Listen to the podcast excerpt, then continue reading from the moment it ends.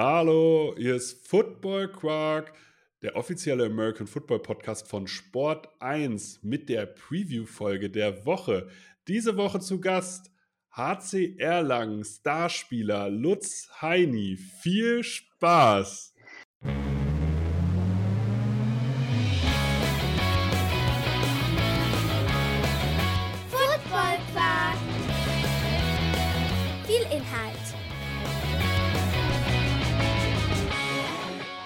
Wenig Masse.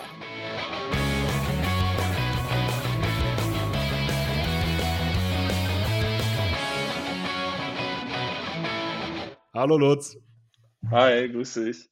Wie Ja, unangenehm war das Starspieler? Ha, Starspieler klammern wir direkt aus. Raus damit.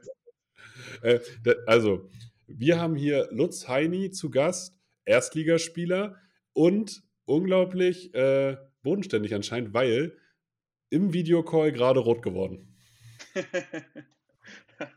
Boah, Ehrenrettung von dir. Danke dafür. Ja, äh, ich freue mich mega. Ich habe Bock, äh, wenn es um Fantasy geht, äh, um während der schönsten Jahreszeit, ja, der NFL-Saison, äh, dann bin ich natürlich direkt heiß äh, und habe äh, hab hoffentlich auch den ein oder anderen äh, Hot Take dabei und mal eine andere Sicht als, als Handballspieler.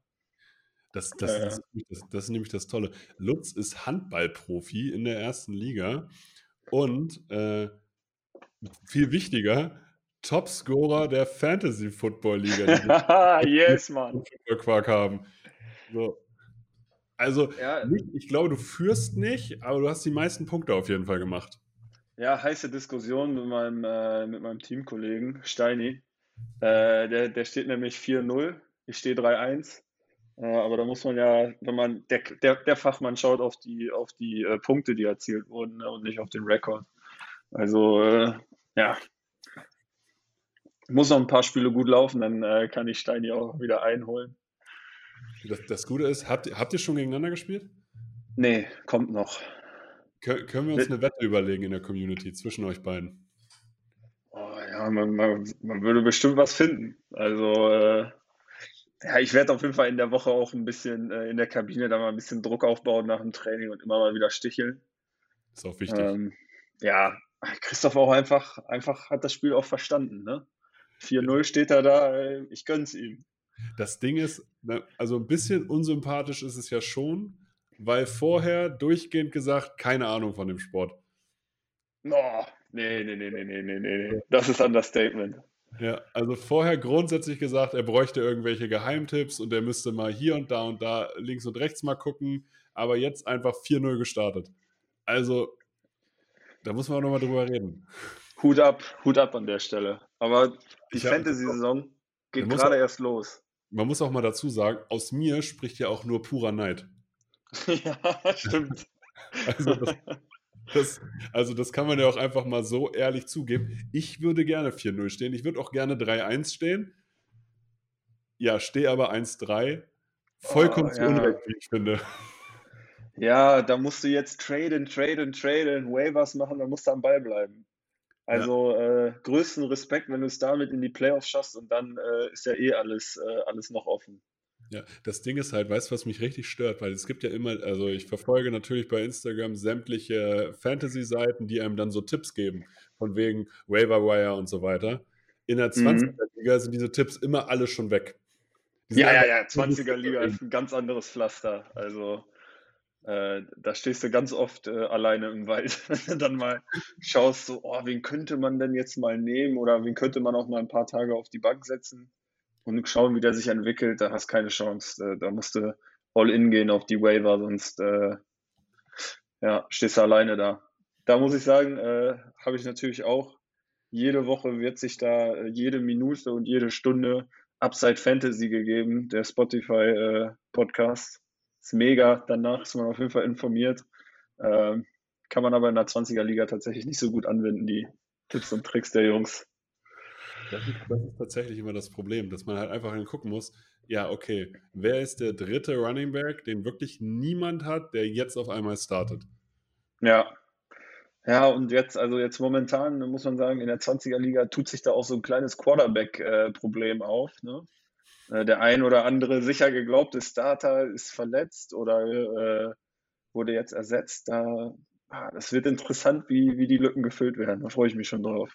Ja, das, wir müssen jetzt natürlich erstmal klären. Du bist Handballprofi und trotzdem mitten im Thema American Football. Wie ist es dazu gekommen? Ja, also in der Schulzeit eigentlich. Super sportbegeistert immer gewesen. Und äh, ich bin auch jemand, der auch beim Handball den Körperkontakt richtig gut findet. Also ich mag das, wenn es zur Sache geht. Und dann äh, bist du beim Football natürlich an der ersten Adresse. Ne? Und dazu kommt, dass ich ja selber auf viel Trainingsaufwand leiste und, und viel ja, mache und tue in Bezug auf meine Sportart. Äh, und dann finde ich das jedes Wochenende wieder, wieder beeindruckend, wie professionell und wie gut die Leute vorbereitet sind in der NFL. Auf, auf, manchmal kommt es ja wirklich auf Kleinigkeiten an und das äh, Gesamtpaket ist einfach etwas, was, was mich komplett äh, abholt. Also ich könnte jeden Spieltag wahrscheinlich etwas anderes finden, was ich einfach viel zu interessant finde, um wegzuschauen. Das ist einfach so. Jetzt natürlich die Frage, was hast du von Football gelernt und konntest es beim Handball adaptieren? Äh, also Next Man Up ist auf jeden Fall ein Ding äh, was im American Football ja wirklich äh, die guten von den schlechten Teams äh, unterscheidet, muss ich sagen. Es ist ja diese ganze Arbeitseinstellung, auch wenn man gerade nicht in der ersten Reihe steht, weiterzumachen und dann äh, nach vorne zu kommen und, und abzuliefern, das, das ist etwas, was ich wirklich Spieltag um Spieltag bewundern kann. Also das äh, ist schon ganz, ganz klasse, finde ich. Ja, das ist ja ein typisches Bellycheck-Ding auf jeden Fall. Also die Patriots. Ja, zum Beispiel, ja bis zum äh, Exitus betreiben die das ja. Das ist schon ja. fast unmoralisch, so doll machen die das. Ja, ja, also äh, da, da, haben sie dann auch den einen oder anderen Starspieler schon mal ziehen lassen oder äh, weggeschickt und so und dann einfach so, okay, dann kommt halt der nächste. Ja, äh, ja muss auch, also das, da geht es dann schon fast zu weit, ne? Bin jetzt auch hier, sag's mal öffentlich, ich bin, bin kein Patriots-Fan, ne? Also okay. äh, muss, muss ich jetzt nicht so unbedingt äh, im Trikot mit der Kappe vorm Bildschirm sitzen. Nee, aber in anderen Teams wird es ja auch äh, viel humaner gemacht und äh, viel wohlwollender. Da geht es nicht so darum, Leute klein zu halten, sondern eher alle groß zu machen. Das finde ich cool. Hi, jetzt kommt Werbung. Markeur-sports.de ist der offizielle Partner des Monats. Mit dem Code FOOTBALLPODCAST bekommt ihr 10% Rabatt auf den gesamten Einkauf im Onlineshop.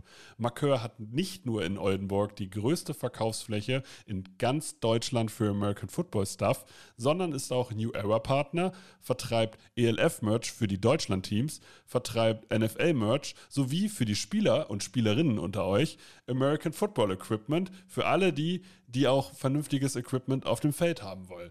Also schaut vorbei unter www-markeur mit oe-sports.de und spart mit dem Code FOOTBALLPODCAST 10%. Alle Infos bekommt ihr natürlich auch in der Beschreibung. Und jetzt geht's weiter mit Football Quark. Wir haben uns diese Woche zur Aufgabe genommen, oder du hast dir zur Aufgabe genommen, den Spieltag zu tippen. Bist du ein bisschen aufgeregt? Ich bin aufgeregt. Ich habe natürlich auch äh, meine Verlobte zu Hause, die wirklich die Spieltage immer komplett mit mir durchschaut. Ja, also das geht so weit, dass wir äh, die Montags- und Dienstagsspiele dann am nächsten Tag zusammen weiterschauen oder zu Ende schauen. Äh, die ist natürlich auch in der Materie, die weiß auch, dass ich jetzt heute hier bin. Oh. Und die wird sich das dann anhören und dann könnte es ein ganz schönes Echo geben, was ich denn äh, denke oder äh, ich denn die Dinge einordne, das sei ja katastrophal. Also Fallhöhe ist da. Ja, das, das hast dich, also du hast dich vorher nicht abgesprochen? Nein. Auf gar keinen Fall. Meine Football-Tipps, da hole ich mir keine anderen Leute noch rein. Nein, das ist mein Bier. Ne? Wir fangen an. Ja. Es geht los mit den Indianapolis Colts gegen die Denver Broncos. Die Indianapolis Colts, ein schwieriger Start. Matt Ryan hat jetzt so eher so in, den letzten, in der letzten Woche statistisch dann funktioniert. Vorher hat man gemerkt, der Mann ist älter geworden. Die O-Line funktioniert nicht so, wie man sie von den Namen her erwarten würde. Die Defense ist okay, auch nicht, aber auch nicht sozusagen so sattelfest. Sie spielen gegen die Broncos. Russell Wilson, wir alle haben uns wahrscheinlich statistisch von ihm schon ein bisschen mehr erhofft. Im Moment ist Geno Smith der statistisch bessere Quarterback. Die Offense funktioniert noch nicht so wirklich. Cortland Sutton, ja, bisher der größte Profiteur. Judy noch keine Nummer 1. Die Defense okay, aber nicht dominant. Wie geht dieses Spiel aus? Ja, wahnsinnig äh, schweres Einstiegsspiel, ja. Also hier ist nichts mit Warmwerden oder mal einem leichten Tipp. Äh, ich glaube aber, dass einfach die, die Broncos äh, das machen werden, weil äh, Russell Wilson, der wird, äh, der wird komplett in Flammen stehen, um, um endlich mal zu zeigen, warum er auch schon vor der Saison die große Verlängerung gekriegt hat. Äh, hoffe ich einfach, dass, dass, dass das dann langsam mal losgeht und, und man da wirklich ein anderes Broncos-Team sieht gerade offensiv. Wie lange glaubt man das? Also wenn es jetzt theoretisch nicht klappen sollte, man spricht bei Russell Wilson ist ja immer viel Hoffnung dabei, weil man weiß, hey, das war mal ein Elite-Quarterback. Ähm, wie lange sagst du, kann man ihm das sozusagen noch gewähren, wenn es jetzt sozusagen vielleicht noch drei Wochen weiterhin nicht gut läuft? Ja, wie lange kann man ihm das gewähren? Das, das haben die Broncos ja eigentlich im Vorfeld schon ziemlich klar gemacht, wie lange sie ihm das gewähren wollen äh, mit, mit der Vertragsverlängerung. Hm, ich denke, dass trotzdem auch jetzt schon da viel Unzufriedenheit sein wird und, und dass er der Erste ist, der, der, der diese Situation ändern will. So. Wenn das jetzt natürlich das ganze Jahr so weitergeht, dann äh, wird es super interessant hinten raus. Äh, dafür ist es die NFL, dafür sind da viele, viele, viele talentierte Leute am Werk, äh, die immer einen Weg finden, da äh, dann drumherum zu arbeiten um Russell Wilson. Äh, ich wünsche mir aber einfach, dass, dass es mal wieder richtig abgeht mit ihm und dass die Bälle rauskommen und, und die äh, Receiver äh, auch, auch genug Targets sehen. Meinst du, äh, die Running Back-Situation ändert jetzt was?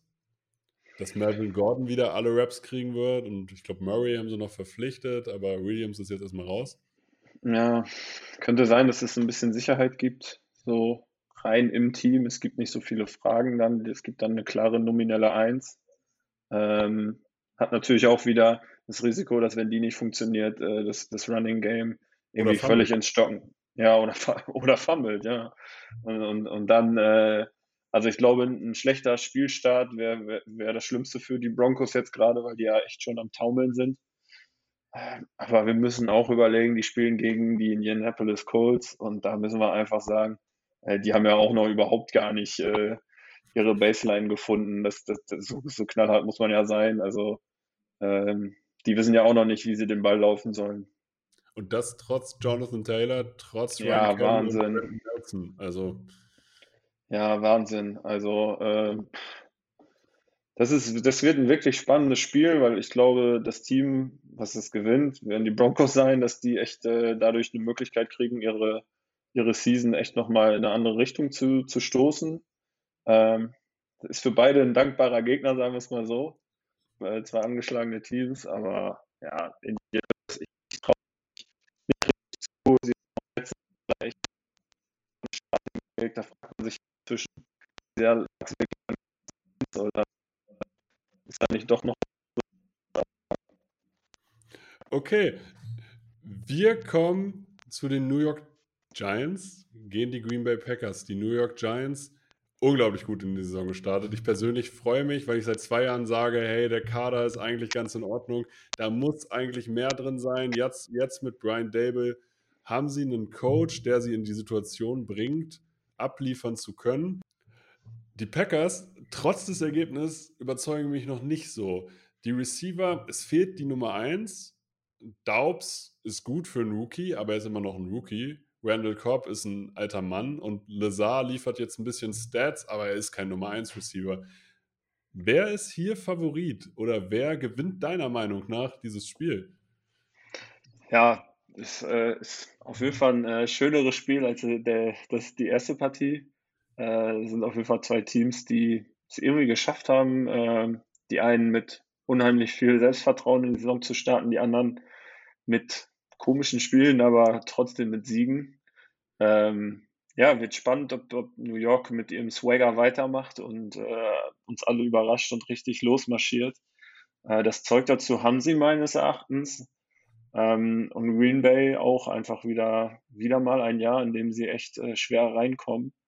Und ähm, mein Gefühl sagt mir, dass Aaron Rodgers äh, Bock hat, das, das Spiel zu gewinnen, aber die, die Giants einfach, äh, die sind einfach am Rollen jetzt. Ich glaube, die, die haben diese zwei, drei Spiele gebraucht äh, mit positivem Ergebnis und, und die haben jetzt einfach was am Laufen und, und werden da äh, auf ihrer Welle weiterreiten, glaube ich. Ich glaube, okay. die, die werden das machen. Also du sagst, äh, Jaquan Barkley 120 Yards gegen diese Defense. ja, das, das vielleicht nicht, aber ich glaube, dass äh, Daniel Jones ist ja auch kein schlechter Läufer, äh, dass der auf jeden Fall einen großen Impact haben kann. Und ähm, ja, klar, die, die Kombi Barclay hat bisher äh, überzeugt, finde ich, hat, hat gute Zahlen abgeliefert. Ähm, die Kombi kann es schon machen. Findest du auch, dass Daniel Jones nicht so aussieht, als wäre er ein guter Runner, aber im Endeffekt dann doch viel, viel athletischer ist, als er wirkt? Wahnsinn, oder? Also ich habe äh, mitgefühlt letztes Jahr, als er da einmal vor der Endzone gestolpert ist. Da, das tat mir im Herzen weh. Äh, ich hätte es ihm gegönnt. Das war ja auch ein mega Run und dann stolpert er. Äh, nee, der, der hat auch einen Buddy, ne? Also irgendwie, der, der, der geht da gut rein. Äh, das, was ich als Laie so beurteilen kann, finde ich, finde ich das richtig gut, was der macht. Ich habe auch keine Angst, dass er den Ball fummelt. Ne? Das ist auch immer so eine Sache. Äh, manchmal äh, halten die den dann so lässig und dann denke ich schon immer so, oh Gott, oh Gott, und das, das ist bei ihm nicht so. Da, da habe ich das Gefühl, dass er das ganz gut im Griff hat. Ja, also ich finde, auch Daniel Jones kommt, finde ich, in der öffentlichen Wahrnehmung deutlich schlechter weg, als er eigentlich ist. Ja, also finde ich auch. Dem, also auch von den Umständen, die er halt in den letzten Jahren hatte. Ja. Aber Favorit sind sie nicht. Darauf sind wir nee. Ja, darauf können wir uns, glaube ich, einigen. Aber ich würde es mir auch wünschen. Ich finde die Giants dieses Jahr unglaublich sympathisch und im Gegenzug, mir geht dieses ganze Rumgeeier von Aaron Rodgers richtig auf die Nerven. Ich unglaublich, unglaublich. Dieses Gehabe, keine Ahnung, ich muss ich nicht haben. Der, der hat in den letzten Jahren echt ein bisschen verloren bei mir persönlich, äh, dass, dass da immer irgendwelche Nebenkriegsplätze aufgemacht werden seinerseits, finde ich total blöd. Und die Giants haben halt einfach bei, in meiner Wahrnehmung gewonnen, weil sie einfach Jahr um Jahr äh, Daniel Jones die Zeit geben und, und damit ja auch im Vergleich zu den anderen äh, NFL-Teams äh, irgendwie doch einen anderen Weg gehen. Und, und das finde ich, das kann ruhig belohnt werden. Okay. Kommen wir zum Spiel der Pittsburgh Steelers gegen die Buffalo Bills. Jo, Bills Nation, die gehen ab. Keine Chance. Ja, da muss man gar, auch gar nicht äh, die Einordnung gar nicht abgewartet. Das ist perfekt. Weil es nee, das ist. Also, es ist zu klar, eigentlich. Da sind wir uns einig. Oder ja. trotzdem, meinst du, Kenny Pickett, Überraschungsmoment, nicht gegen diese Bills Defense? Nein, nein, nein, nein, nein. Von Miller, der, der lutscht sich jetzt schon die Finger. Äh, da so, so einen äh, jungen Quarterback vor sich zu haben, der vielleicht das ein ums andere Mal noch nicht so souverän weiß, äh, was er machen muss. Und äh, ich denke, die werden die überrollen. Ich, also ich finde es auch ehrlich gesagt ziemlich ungünstig, dass Kenny Pickett wahrscheinlich seinen ersten Start gegen die Buffalo Bills haben wird. Und Undankbar, Kenny, ja. Ja, Kenny Picketts ersten drei Incompletions waren alle Interceptions. Ja, das ist doch wirklich eigentlich. Oh. Und dann wirst du den in so einem Spiel rein. Ja, und sonst war das gar nicht so verkehrt. Ich meine, er hat auch 10 angebracht. Also 10 von 13 ist eigentlich okay, aber drei Picks ist halt zu viel. Und du spielst gegen eine Defense mit Vaughn Miller, mit Gregory Rousseau, also mit einer Defense-Line, die echt funktioniert und du hast immer noch mit Poirier einen der besten Safeties da hinten stehen und auch die Linebacker der. Buffalo Bills, so Matt Milano kann auch covern, der kann auch Picks fangen. Also ich sehe da so ein bisschen echt Probleme und die Offense-Line der Steelers, ist ja immer noch nicht gut, die wird den ja nicht auf einmal beschützen. Nee, äh, ich, ich, sehe auch nicht, dass er genug Zeit hat, um, um, um zu entscheiden. Und wenn man mal ehrlich ist, dann ist zwischen College und NFL wahrscheinlich das größte Ding die, die, die Zeit in der Pocket. Ähm, man sieht es ja an anderen Quarterbacks, die, die dann auch schon viel länger starten, die immer noch äh, Probleme damit haben, äh, mit den kürzeren Intervallen klarzukommen. Also es würde mich sehr überraschen, wenn er auf einmal äh, ja besser wirft, als, als er das jetzt letzte Woche getan hat. Natürlich kriegt er jetzt auch mehr Raps, ne? muss man auch, darf man auch nicht ver, äh, ganz außer Acht lassen. Er hat jetzt eine ganze Woche Zeit. Ich denke, auch in der Facility werden die alle total positiv sein und so, yeah, Kenny, jetzt ist deine Zeit und so, werden ihn gut halten. Ähm, aber spätestens, wenn, äh, Von Miller das erste Mal durch ihn durchfährt, äh, glaube ich, ist das dann auch ganz schnell Geschichte. Ja, so, so ein Hype geht halt dann doch relativ schnell verloren, wenn du merkst, okay, ich sehe hier einfach kein Land. Genau, genau, da ist ein erstes Viertel, äh, nicht viele angebrachte Bälle, äh, wahrscheinlich auch schon ein, zwei Sex kassiert oder so. Ja. Dann wird's, dann wird's lang. Komm, kommen wir zum Spiel der LA Chargers. Die spielen gegen die Cleveland Browns. Beide Teams 2 und 2 gestartet. Bei den Browns werde ich das als Erfolg, weil sie mit Jacoby Preset starten. Bei den LA Chargers muss ich sagen, hätte ich mir mehr erwartet. Ich halte Justin Herbert für einen der besten drei Quarterbacks. Sie kommen aber sozusagen, das Playcalling passt nicht ganz. Keenan Allen verletzt, Mike Williams inkonstant und die Defense noch nicht auf dem Level, wie ich es erwartet hätte und jetzt ja auch mit Ausfällen. Sowohl Slater in der Offense Line verletzt, aber auch Joey Bosa in der Defense Line verletzt. Was sagst du zu diesem Spiel? Ja, die Chargers haben natürlich ähm, da echt eine riesen Baustelle mit der Rippe vom Justin. Ja, also als er sich da verletzt hat, da, da ist, glaube ich, allen einmal kurz der Atem äh, stehen geblieben, weil für sie ist ganz wichtig, dass er äh, in, einem, in einer guten Verfassung ist und wirklich mit seinem Arm einfach äh, gute Plays rausdrückt, äh, damit sie äh, auf dem Top-Niveau konkurrenzfähig sind. Ähm, dafür ist er ganz, ganz entscheidend, äh, jetzt angeschlagen ja, weiß ich nicht, hoffe ich, vielleicht ist es ja diese Woche schon wieder ein Tacken besser. Er, er hat ja auch nach seiner Verletzung auch gu gute Pässe geworfen, aber vielleicht nicht ganz auf dem Niveau mit der Sicherheit wie vorher. Die Ausfälle drücken natürlich auch rein. Jetzt muss man aber bei den Cleveland Browns auch sagen, das waren ja auch jetzt der eine Sieg, der, der war ja Last Minute da äh, in der ersten Woche gegen die Panthers, war das, ne? War es die erste Woche oder zweite? Ja. Ähm, Panthers war erste Woche. Ja, und, und ich glaube, äh, wenn sie das nicht gewinnen, dann, dann, dann würde man da jetzt nochmal wieder ganz anders drauf schauen. Ähm, ich gehe trotzdem mit den Chargers, weil ich einfach glaube, dass sie dann doch äh, zu mehr Konstanz finden können. Äh, die haben sich ja auch viel vorgenommen für dieses Jahr. Und ähm, ich denke, dass das ein Spiel sein wird, in dem äh, die Wahrheit ein bisschen ans Licht kommt, wo sich die Chargers ein bisschen fangen und die Browns äh, ein Ei legen. Hm. Ich persönlich hatte die Chargers ja bei 13 Siegen. Ich hoffe immer noch drauf. Boah, wäre ich vor der Saison wahrscheinlich mitgegangen. Muss man einfach so sagen. Ne? Also die sahen schon echt verdammt gut aus. Ist, ist lustig, ist eigentlich ja ein Ding, was die Browns immer äh, in der Offseason so präsentieren. Ne? Also ja. in der Offseason immer.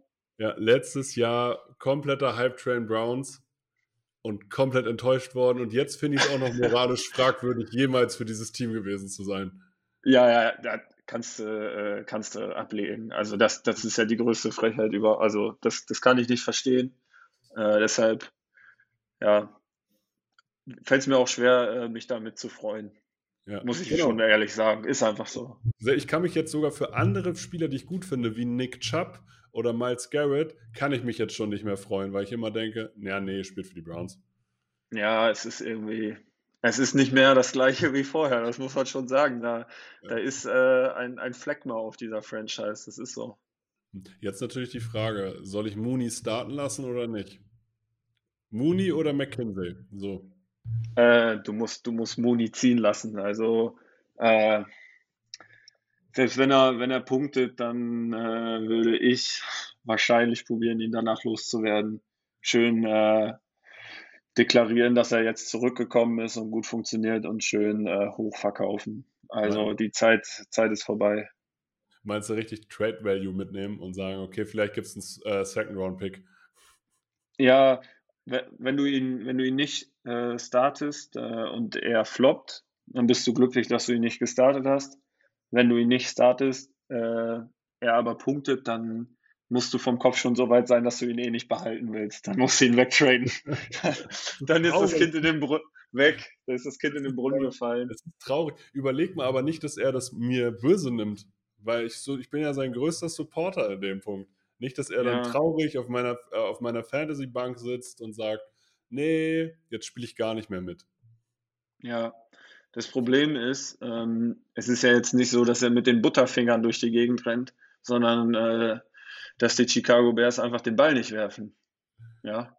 Und äh, ja, das wird sich einfach jetzt erstmal wahrscheinlich nicht ändern, die nächsten Spieltage. Und äh, jetzt mal, ohne dich da in den Dreck zu ziehen, aber dein, dein Winning-Record äh, verlangt jetzt keine Experimente auf Wide Receiver. Also äh, da müssen wir auch so ehrlich sein. Das hast, das hast du sehr, sehr schön formuliert. Ähm, ich glaube, ich werde McKinsey bringen. Ja. Bin jetzt schon überzeugt. You heard it here first, mindestens 10, 15 Punkte. So, Lions gegen Patriots. Lions, das sympathischste Team der ganzen Liga momentan mit Dan Campbell als Head Coach, haben das Kunststück geschafft, äh, 35 Punkte in der Offensive zu bringen, aber 35,3 im Schnitt reinzukriegen und deswegen Boah. bei 1 und 3 zu stehen. Ich habe den wunderbaren Vergleich gesehen. Die Detroit Lions sind als Franchise einfach Jameis Winston.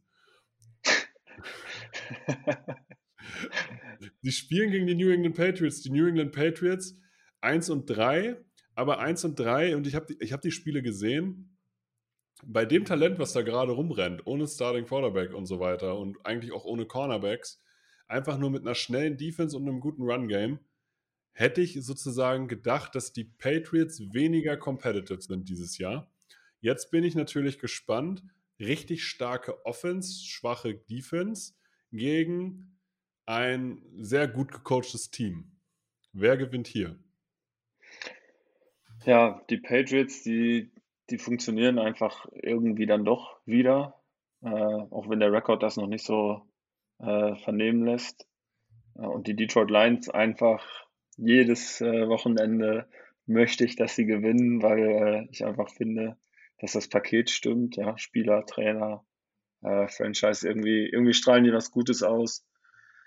Aber wenn man dann noch mal so ein bisschen tiefer reinblickt und dann so überlegt, okay, Patriots Defense mit Belichick und ah, gegen Jared Goff wird er qualitativ so gut entscheiden und wenn sich die Receiver dann doch äh, so viel Separation äh, kreieren können, dass, dass die Fenster groß genug sind, dass er sie bedient, ähm, da habe ich ein großes Fragezeichen. Da glaube ich einfach, dass die, dass die Patriots das, das mit Coaching gut auffangen können, was da auf sie zukommt.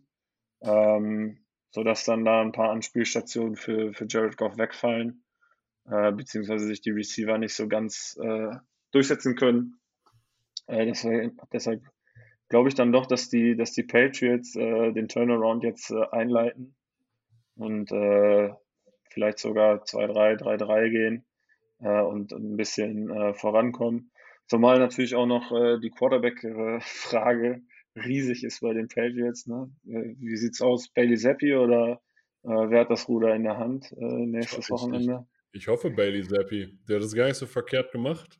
Ja, ist natürlich auch ein Pickup von mir. Ein Waiver-Pickup. Würde mich natürlich total freuen, wenn der jetzt äh, fünf Touchdowns wirft. Würde natürlich dann auch jetzt hier meine Tipprunde äh, stärken. Deswegen äh, ja, alles auf die Patriots. Ich, ich glaube, äh, die, die werden das machen. Der, der hatte zehn Completions oder so letzten, letzten Spieltag sogar, ne? Ja, genau. Er hat das wirklich gar nicht schlecht gemacht. Ähm, Freue ich mich drauf, das mal zu sehen, wie das mit einer Woche Vorbereitung durch ein ganzes Spiel geht. Äh, er wird es wahrscheinlich nicht gewinnen. Er wird nicht der Faktor sein, der das Spiel gewinnt. Ich ja. glaube eher, dass die Patriots Defense äh, Jared Goff da echt Probleme bereiten wird. Ähm, ja, ich glaube Patriots sogar relativ deutlich.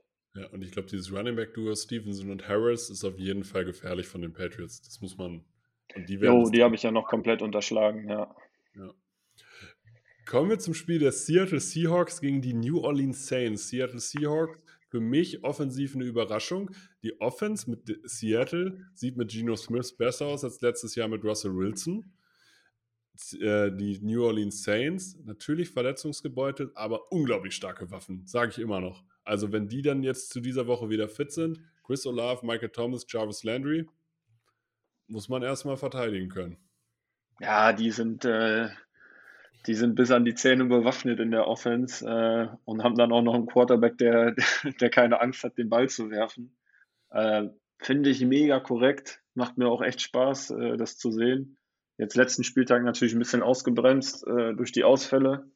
Ähm, aber ich glaube schon, dass wenn die jetzt so ein bisschen eine Connection kriegen, ich hoffe nur, dass auch äh, Michael Thomas äh, jetzt nicht wieder das ganze Jahr Hamstring hat, äh, sondern dass er auch äh, auch mal zusieht, dass, dass er wieder äh, 100 Receptions plus hat ähm, und dann eine geile Connection mit, äh, mit James aufbaut und dann, dann äh, glaube ich, können die ganz, ganz viel äh, bringen in der Offense. Das finde ich, finde ich, ist ein Team, was man momentan äh, sehr gut anschauen kann, weil sie irgendwie auch so geil in der Entwicklung sind ähm, und sich auch so verschiedene Rollen wieder neu finden. Ich meine, äh, Landry ist neu da, äh, Thomas letztes Jahr ganz, ganz lange verletzt gewesen, eigentlich das ganze Jahr.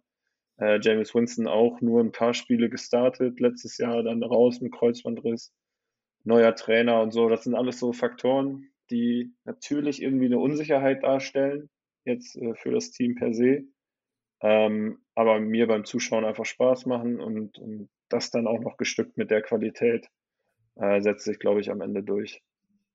Glaube ich auch. Wobei die, Wobei, ja, Gino Smith, ne, irgendwie, man muss es ihm geben, er macht es nicht schlecht, also. Er macht äh, es auch nicht schlecht, das kann ich auch, das kann ich ja respektieren, aber er spielt jetzt gegen Latimore und Cam Jordan und das, das ist ein gutes Level. Also wenn das gegen ja. die schafft, äh, zu scoren und die Offense am Laufen zu halten, dann ist er for real, aber das ja. sehe ich nicht.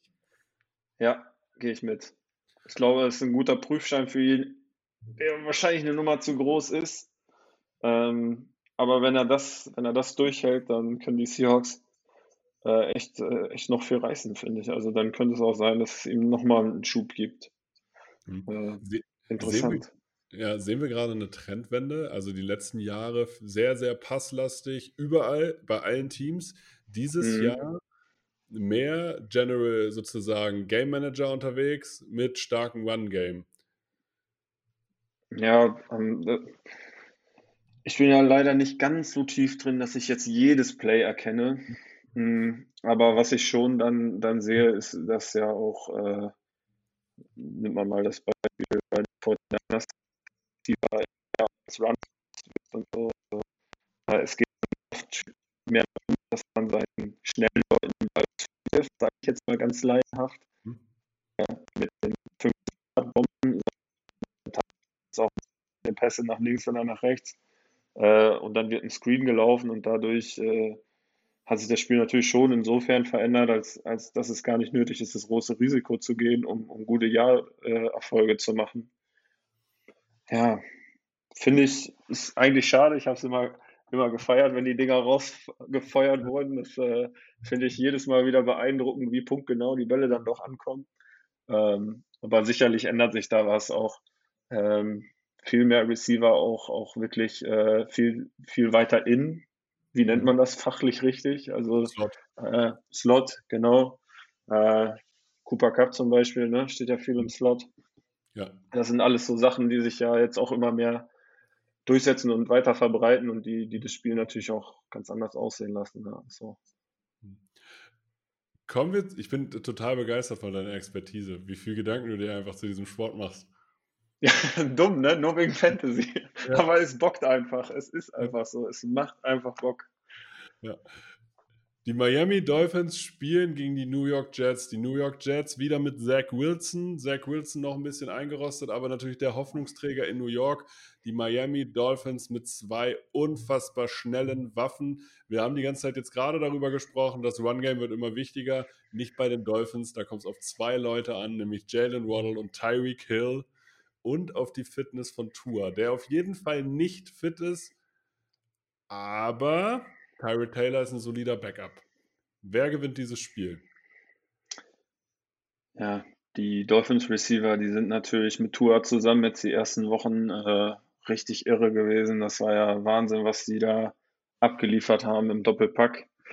Ähm, trifft, trifft die Dolphins natürlich ein bisschen bisschen härter, finde ich, äh, auch wenn Tyrod Taylor natürlich jemand ist, der eine Menge Erfahrung hat, aber äh, wie viel Vertrauen hat er dann in die, in, in die Receiver? Oder ja, sagt er sich, oh, vielleicht äh, wähle ich doch die sichere Nummer, ich, ich bin, äh, meine Karriere ist äh, des Backup-Quarterbacks versch äh, verschrieben und ich will hier ein solides Ding machen und muss hier nicht den Helden spielen, äh, sodass die beiden sicherlich äh, verlieren werden an Targets und, und an Receptions. Ähm, aber auf der anderen Seite traue ich, trau ich den Jets einfach, einfach nicht zu. Äh, Zach Wilson hat mich jetzt auch letztes Jahr nicht so vollends überzeugt. Er hatte sicherlich ein, zwei äh, Sternschnuppen, sage ich mal, dabei, in denen er, in denen er richtig gut aussah und das auch äh, interessant war. Ich glaube, die Verletzung war echt, echt richtig bitter für ihn, ähm, weil letztendlich kann man sagen, ja, sie haben ihm jetzt nochmal Zeit gegeben, sich vorzubereiten und so. Aber auch für ihn wächst dadurch ja der Druck. Das heißt, die Saison ist schon, ist schon äh, losgerollt. Äh, er hat nicht alle Spiele mitgemacht. Ähm, er hatte das letzte Jahr schon, muss man ja sagen, in New York äh, auch schon hier und da sicherlich eine kritische Stimme abbekommen. Äh, verpasst dann den Start der Saison und soll jetzt auf einmal ähm, gegen die Dolphins, die, die gut aussehen, äh, das Ruder rumreißen. Ich glaube, da gibt es schon auch eine Menge inneren Druck und, und das, das kann, da gibt es einfach noch nichts, worum ich mich darauf stützen sollte, dass die Jets das machen. Hm. Was sagst du jetzt zum Thema Druck für Zach Wilson? Joe Flacco hat eigentlich funktioniert, der alte Mann. Genau, genau, muss man, muss man ja auch noch dazu sagen. Also das Level äh, muss er, also so hart es klingt, aber das Level muss er ja bringen. Ja. Äh, und, und da gibt es auch keinen Spielraum für ihn. Wenn er das Level nicht bringt, ist er auch der Erste, der weiß, oh oh, äh, das letzte Jahr war nicht gut, ich war jetzt verletzt, äh, ich bringe jetzt nicht mal das äh, Level von Flecko, ähm, was mache ich denn hier eigentlich? Ne? Also ich glaube, er hat noch nicht mal so den Druck, äh, ein, äh, ein, überragendes Spiel leisten zu müssen. Ich glaube, der Druck liegt viel mehr darin, erstmal ein, ein gutes bis solides Spiel zu leisten. Und ja. das ist eigentlich das, was mir Sorge macht. Das ist, das ist eher negativer Druck. Positiver Druck wäre für mich, wenn er weiß, so, yo, ich, ich muss mal was richtig Krasses leisten und äh, richtig durchdrehen, aber das, das, das ist es nicht. Er, er muss einfach nur die Basics liefern und da spürt man schon eine Unsicherheit und das, das macht mir Sorge. Kommen wir zum Spiel der Atlanta Falcons. Die spielen gegen die Tampa Bay Buccaneers. Die Atlanta Falcons, meiner Meinung nach, Schedule-Technik 2 und 2 besser, als ich jemals gedacht hätte vor der Saison. Die Tampa Bay Buccaneers noch nicht richtig in Tritt gekommen, haben natürlich auch einen schweren Schedule gehabt. Jetzt gegen Kansas City zum Beispiel kann man verlieren. Die Offense funktioniert soweit, ist natürlich noch ein bisschen verletzungsgeplagt. Die Defense nur im, in der Run-Defense wirklich dominant, aber im Pass deutlich anfälliger als gedacht. Was sagst du? Reichen Drake London und Kyle Pitts aus, um dieses Secondary anzugreifen? Kyle Pitts, mega Spieler. Äh, Finde ich richtig, richtig cool. Hat mich auch gefreut, dass er zu den Falcons gegangen ist. Ich hätte mir gewünscht, dass äh, Matt Ryan noch, noch da wäre und das noch ein Jahr mit ihm zusammen gemacht hätte. Äh, dann wäre da Potenzial gewesen.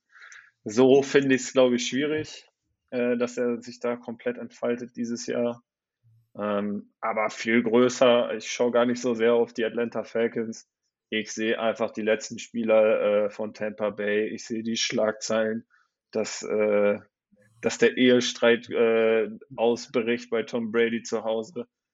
Und ich glaube einfach, dass der, dass der so voll ist mit Emotionen, wie man nur sein kann. Und, und, und also alles andere würde mich echt überraschen, wenn der nicht äh, mit seinem Team auf den Punkt da auftritt. Also ähm, jeden Podcast von, von Mitspielern von Tom Brady, ehemaligen Mitspielern oder äh, Gegenspielern, die man hört, die, die sagen alle immer das Gleiche, wenn er ein schlechtes Spiel hat, dann, dann ist er die Woche über so verdreht und so fokussiert, dass der äh, im Training alles auseinander nimmt und ich glaube, dass das wird am Wochenende passieren. Hast du da eine Statline für uns, die funktionieren könnte? So 500 hm. Yards, drei Touchdowns, 20 Rushing Yards. 20 Rushing Yards, hey, hey, hey. ja, das wäre für Tom Brady wäre das krass. Ja, sage ich ja. Das ist, ja. Also 20 fände ich schon viel. Da ja. will ich nicht mitgehen. Ja, ich drei Passing Touchdowns, drei Passing Touchdowns gebe ich ihm. Also das glaube ich schon. Die wirft er.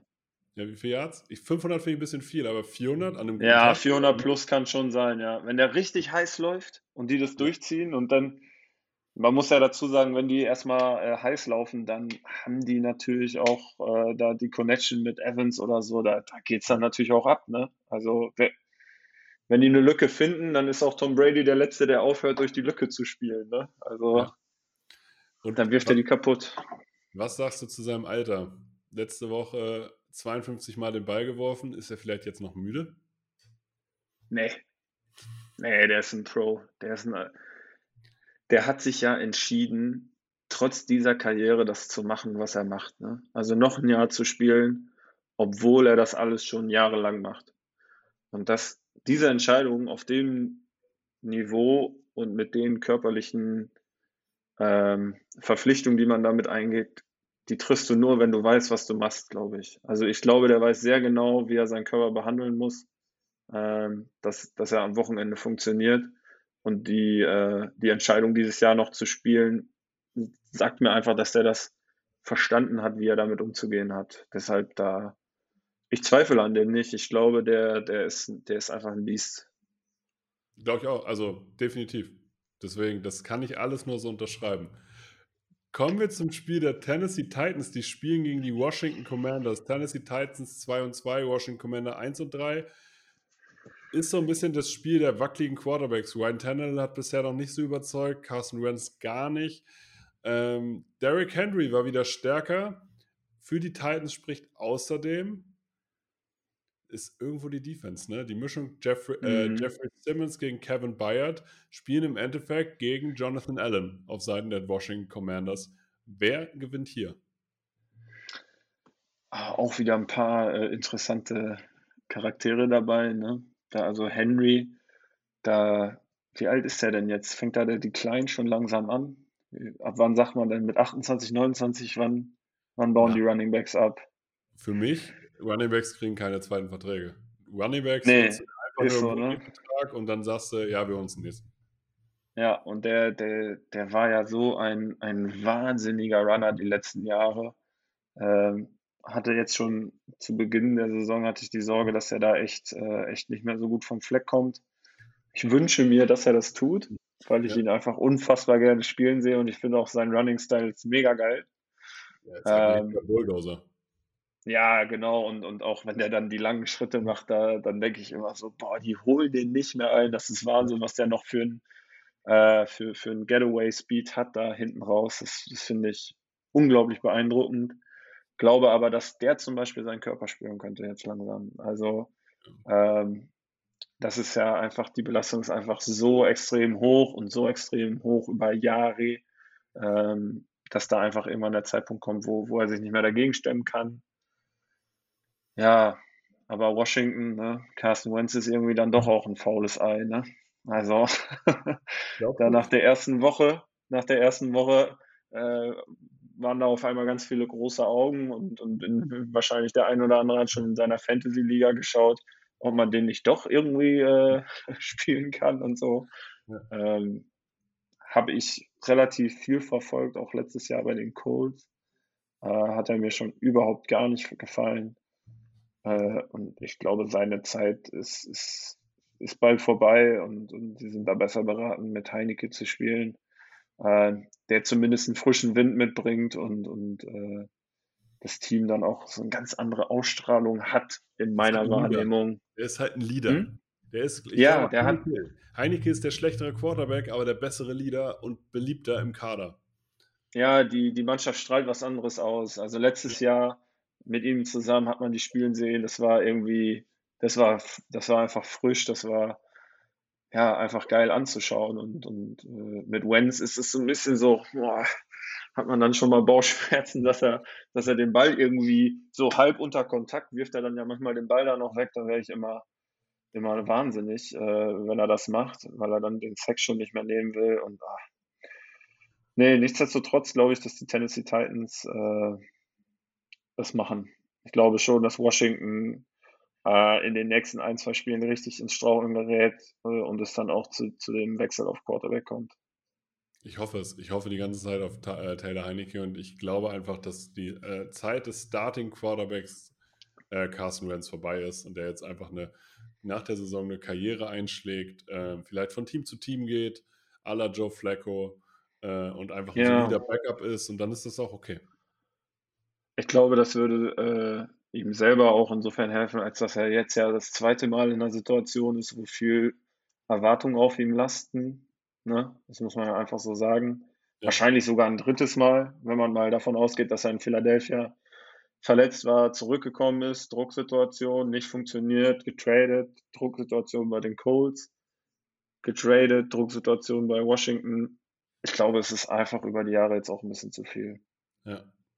Weil er sich auch nie darin, darin bewiesen hat. Ne? Das muss man einfach sagen. Ich, ich, ich, würde es ihm gönnen, wenn er, wenn er das, äh, das schafft und äh, da erfolgreich ist, aber er hat einfach jetzt wieder mal in, in, in Situationen, wo es wirklich auf ihn ankommt, einfach nicht, nicht geliefert. Genau, das ist halt der Punkt. Alle sehen noch die 2017er fast MVP-Saison in ihm. Aber das ist ja, ja einfach nicht. Das muss man halt, dann ist das auch okay. Ja. Vielleicht hat er einfach da über seinen Möglichkeiten gespielt. Genau. Und, und wie viel Spielpraxis hatte er seitdem und, und wie viele gute Spiele hat er seitdem überhaupt geliefert? Also, das waren nicht ganz so viele. Hm. Kommen wir zum Spiel der 49ers. Die spielen gegen die Carolina Panthers. Die 49ers, 49ers 2 und 2, die Panthers 1 und 3. Die 49ers mit Jimmy Garoppolo. Sie sehen meiner Meinung nach besser aus in der Offense mit Jimmy G anstatt mit Trey Lance. Und die Defense der 49ers ist überragend. Und mit überragend meine ich Nick Bosa. Die Carolina Panthers ich muss leider sagen, ich hätte von Baker Mayfield mehr erwartet. Die Defense der Panthers gefällt mir aber spielertechnisch richtig gut. Ich bin großer Fan von Derek Brown, ich bin großer Fan von vor allem JC Horn. Was ist hier möglich? Die Panthers leben ein bisschen von der Defense momentan, das muss man einfach so sagen. Baker ist ja noch gar nicht da angekommen, wo er, wo er hin will oder wo sich das Team wahrscheinlich vorstellt, dass er mit dem Team hinkommt äh, waren da auch schon die ersten Buhrufe im Stadion. Also Unzufriedenheit auch ein großes Thema schon in Carolina. Ähm, und San Francisco kommt aus einem, aus einem großen Sieg, ne? muss man ja einfach so sagen. Wenn du den äh, Reigning äh, Champion so weg, weg äh, knallst da, dann, dann hast du, dann ist die ganze Woche über alles leichter. Ich kenne es ja selber, wenn man ein großes Spiel gewinnt. Äh, dann alle sind geil drauf im Training. Das sind sowieso meistens äh, die, der Großteil, aber nach so einem, nach so einem großen Sieg ist da einfach nochmal ein anderes Gefühl. Mhm. Äh, viele Dinge gehen leichter und ich glaube, dass bei denen äh, das einfach ganz viel Kraft gibt und die, die Panthers da chancenlos sind. Also, das wäre wär wahrscheinlich der größte, äh, die größte Überraschung des Spieltages, wenn die Panthers auf einmal die 49ers schlagen. Nach, der, nach dem letzten Sieg der 49ers, nach den Startschwierigkeiten der Panthers, äh, sehe ich das überhaupt nicht. Meinst du, 49ers gewinnen mit drei Touchdowns?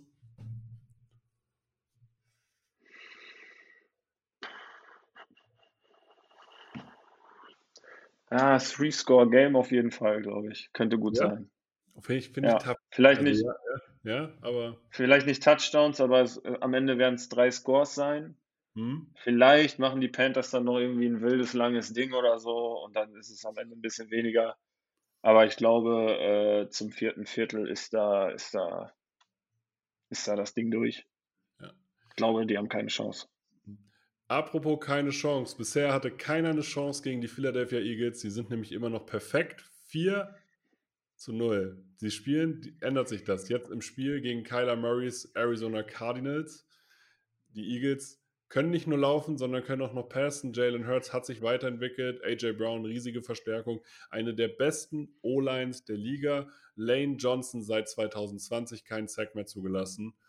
Arizonas Offense, meiner Meinung nach, ohne Hopkins nicht wirklich variabel. Sie leben von der Qualität von Kyler Murray. Marquise Brown ist nicht der Nummer 1 Receiver und die Defense hat eigentlich klare Probleme. Eigentlich leichtes Ding für die Eagles oder was sagst du? Die Bauchschmerzen bei den Cardinals, die fingen ja schon in der, äh, in der Vertragsverlängerung äh, von Kyler Murray an. Also ich als Beobachter habe da dann doch die ein oder andere Frage. Also, dieses Katz- und Maus-Spiel von wegen, ich lösche alle meine Arizona Cardinals-Fotos aus meinem Instagram, das ist ja Kindergarten. Das blenden wir mal aus. Ist aber trotzdem irgendwie schon Also wenn das Komisch. einer meiner Mitspieler so machen würde, dann würde ich schon so denken, so was ist denn jetzt los, ne? Ja. Und äh, dann, dass in dem Vertrag da diese festgeschriebenen Videostudiumszeiten ja. oder was ist da? Ja, genau. Und weniger Call of Duty zocken. Ja, da kommt ja, ja keiner, da kommt ja keiner bei gut bei weg. Das ist ja das Problem. Ja, also, boah, da weiß ich nicht. dass, also, da ist ja irgendeine Vertrauensbasis gar nicht, gar nicht vorhanden oder irgendwie sagt man, ja, wir gehen voll, voll mit dir, aber irgendwie auch nicht. Wir brauchen dann doch ein paar mehr Sicherheiten als, als dein Spiel. Ja. Äh, Finde ich, wirkt äußerst, äußerst befremdlich für uns Europäer. Ähm, und die Philadelphia Eagles äh, kommen natürlich jetzt äh, mit Jalen Hurts da aus einer Zeit, wo er sicherlich letztes Jahr auch kritische Stimmen gekriegt hat und äh, das aber voll angenommen hat. Ne? Also der hat dieses Team komplett äh, übernommen. Äh, die O-Line bereitet ihm den Weg, gibt ihm Zeit äh, zu entscheiden und die Entscheidungen sind dann einfach auch qualitativ hochwertiger und äh, die rollen gut. Die, die, das ist das 4-0-Team. Jeder will schlagen, aber ich glaube nicht, dass Arizona bereit ist, äh, das zu machen. Kommen wir jetzt im Schnelldurchlauf, weil ich danach noch ein paar Fragen an dich habe, einfach ein paar Over-Under habe. Ich brauche ja. einfach nur, wer gewinnt. Dallas Cowboys mit Cooper Rush gegen die LA Rams. Rams. Cincinnati Bengals gegen die Baltimore Ravens. Ravens. LA Ra äh, äh, Las Vegas Raiders. Ich habe sie kurz mal umziehen lassen. Äh, gegen die Kansas City Chiefs.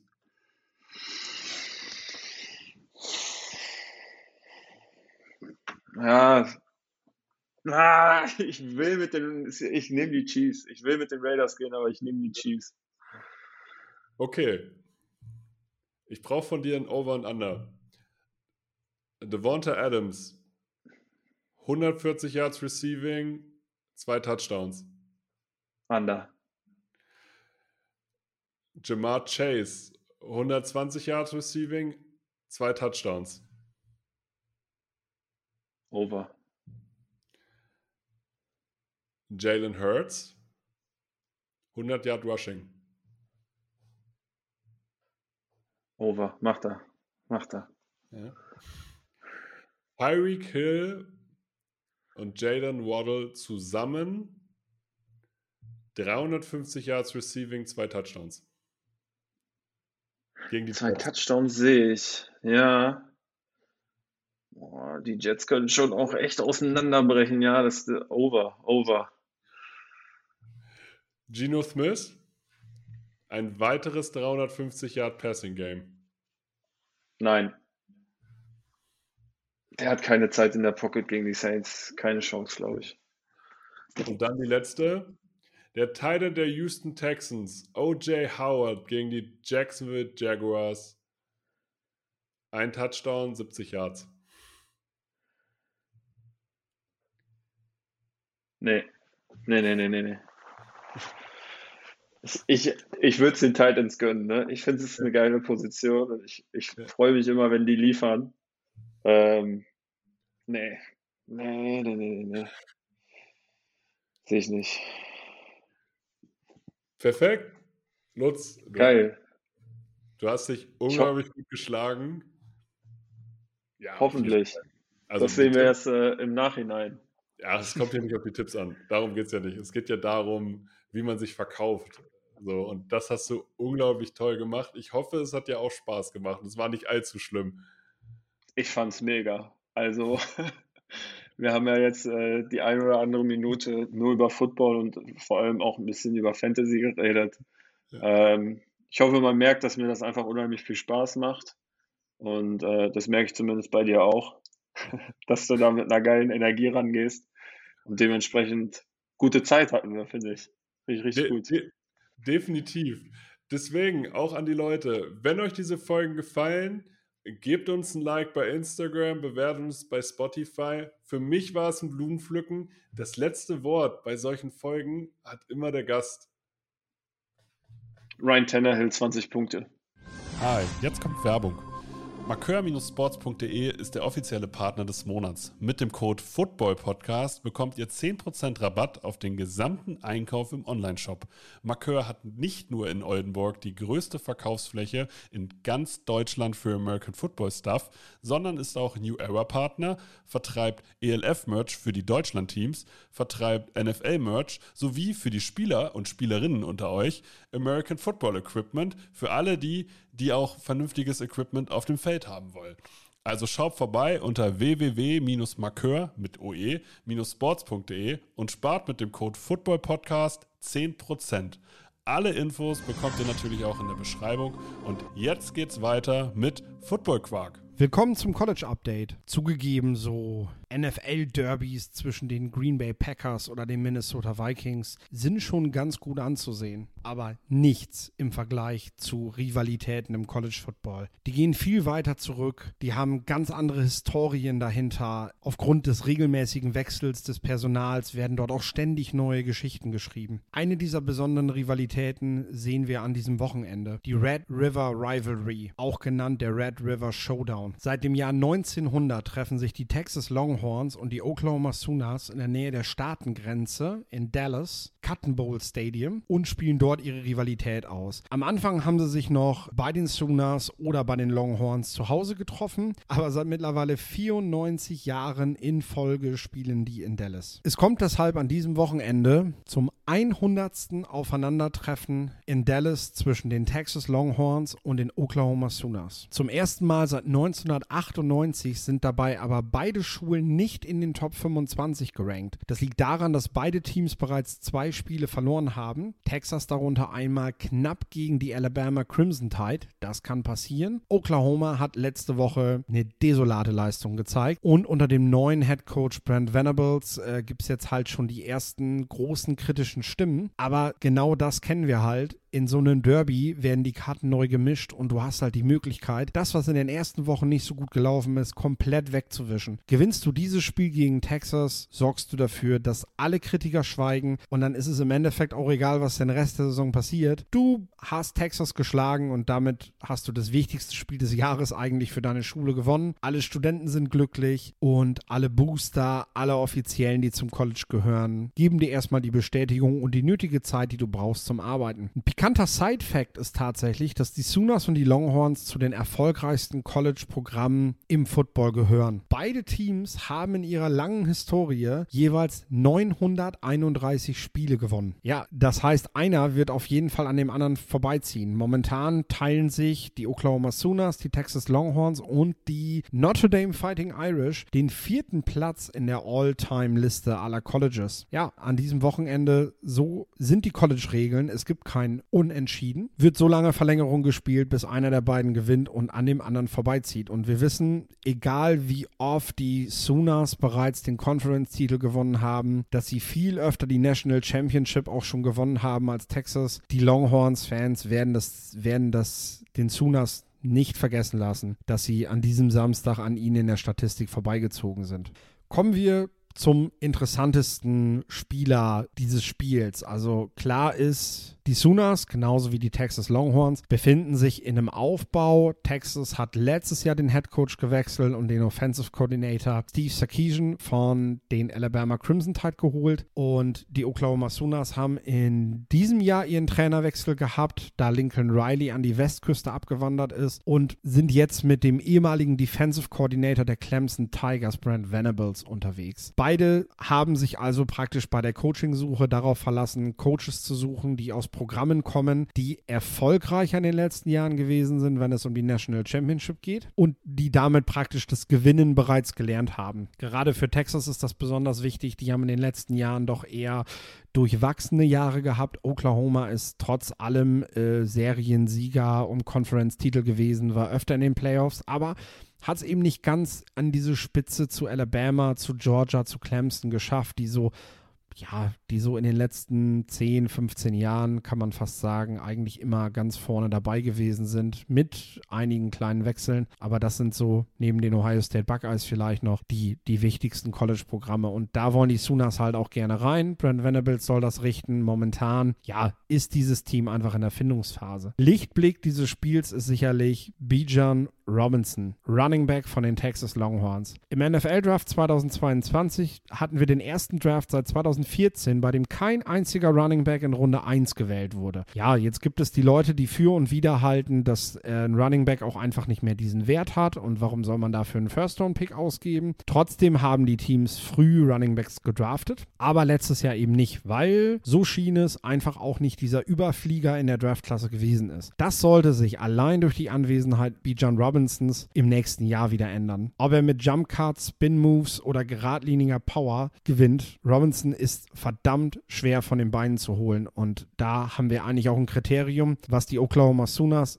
in den letzten Wochen immer wieder vermissen lassen haben. Anständiges Tackling. Und B. John Robinson wird das, wird das gnadenlos ausnutzen. Er ist sehr beweglich, er ist athletisch gebaut, er findet eigentlich immer die richtige Lücke. Manchmal forciert er das so ein bisschen zu sehr und, und, und will zu sehr auf das Big Play gehen, äh, statt dann einfach mal das zu nehmen, was ihm die Offensive Line bietet und einfach auch mal, auch mal die, wie ich sie nenne, die dreckigen Yards zu nehmen. Also mh, das ist etwas, wo er dann doch nochmal im Backfield getackelt wird, weil er, weil er dort zu sehr will, dass er das große Loch findet. Das ist etwas, was es abzustellen gilt, aber wo die Sooners natürlich auch versuchen werden, ihn zu stellen. Klar ist, Findet er die Lücken, kommt er aufs zweite Level, trifft er auf die Linebacker, ist er, wie gesagt, sehr schwer zu fassen, sogar gegen anständige Tackler. Und das haben die Sooners in den Vorwochen eben nicht gezeigt. Dazu ist Robinson so ein richtiger Allrounder. Der kann Pass Protection, der kann Bälle fangen, der läuft die klassischen Running Back Routen und ist dort sehr sicher. Ähm, eigentlich immer wieder für einen Big Play gut. Und ich muss sagen, insgesamt gehört B. John Robinson zu den, zu den besten College-Spielern der kommenden Draftklasse. Er ist der, er ist, er ist außerdem der Neffe vom ehemals zweifachen Pro Bowler Paul Robinson, hat also auch diese, diese Wurzeln bereits in der National Football League auch das wird ihm bei den Scouts nochmal so, einen, so einen leichten Push geben. Aber er ist eigentlich jetzt schon auf absolutem Top-Level. Also es gibt, gibt keinen Grund, Bijan Robinson abzustrafen im Draft. Höchstens eben, weil die Position nicht so wichtig ist. Aber mit der Familiengeschichte zusammen sollte er einfach in der ersten Runde geholt werden. Er erinnert mich so ein bisschen an Sony Mitchell, äh, allerdings ohne die vielen Vorverletzungen. Also da ist Robinson bisher, toi toi toi, Klopf aufs Holz, vorgefeit und nehmen wir, nehmen wir einen Spieler wie Sony Mitchell, der eben auch so ein richtiger Allrounder ist, dann ist das das, was du in einem modernen Running Back halt haben willst. Und dann hat das eben auch wieder seinen Wert, wenn du halt alle Bereiche abdecken kannst und bei jedem Down spielen kannst. Und wie gesagt, Robinson hat eben noch nicht die Vorverletzung und damit ist sein Wert einfach nochmal ein anderer. Zurück zum Spiel. Also, wollen die Oklahoma Sooners irgendwie Zugriff auf das Spiel bekommen, können sie sich nicht auf einen reinen Shootout einlassen. Das hat unter Lincoln Riley gut funktioniert, der einfach ein offensives Genie ist, was er jetzt auch an der USC gerade beweist und äh, was ihm auch immer wieder, was ihn auch immer wieder in Gespräche führt zu, könnte er eventuell demnächst in die National Football League abwandern. Also auf jeden Fall auch da ein Name, den man sich merken kann. Das fehlt den Sunas in diesem Jahr so ein bisschen. Das muss sich alles erstmal finden. Das ist nicht so rhythmisch. Das ist alles nicht so flüssig. Das heißt, sie können sich nicht darauf verlassen, gegen Texas 40 plus Punkte zu machen, wie in früheren Shootouts, die die beiden sich eben schon geliefert haben. Texas muss gestoppt werden und das kriegen sie nur hin, indem sie B. John Robinson irgendwie stoppen können in dem das Tackling einfach besser ist als in, in, den Vorwochen, in dem auch das Mindset, der Kopf einfach da ist, wo er sein muss bei so einem wichtigen Spiel. Und das ist letztendlich auch das, woran du den Headcoach natürlich misst, der nicht müde wird zu sagen, wie wichtig, das ihm, wie wichtig ihm das ist, dass die Spieler hasseln, dass die auf jedes Play gehen, dass die halt wollen. Das ist etwas, das müssen die Sooners diese Woche zeigen und das wollen alle auch sehen. Man hört so ein bisschen raus, auf welcher Seite ich dabei bin. Äh, bin, bin Sunas-Fan und dementsprechend auch klar auf einer Seite. Muss aber tatsächlich sagen, Texas geht ja als Favorit ins Spiel. Die haben die besseren Karten, die haben die besseren Spieler.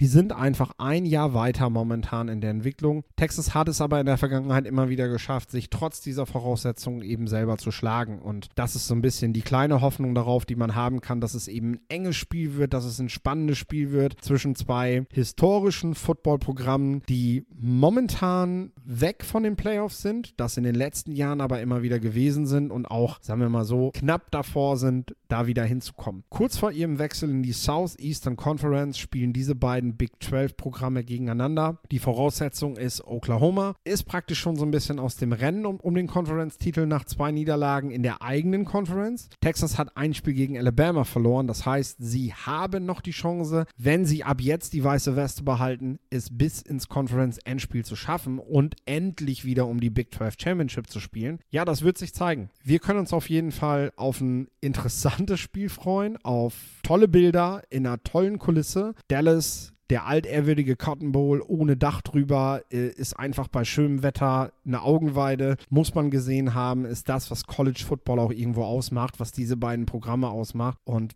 ja, dann bleibt für mich nur noch zu sagen, bis zum nächsten Mal zum College Update.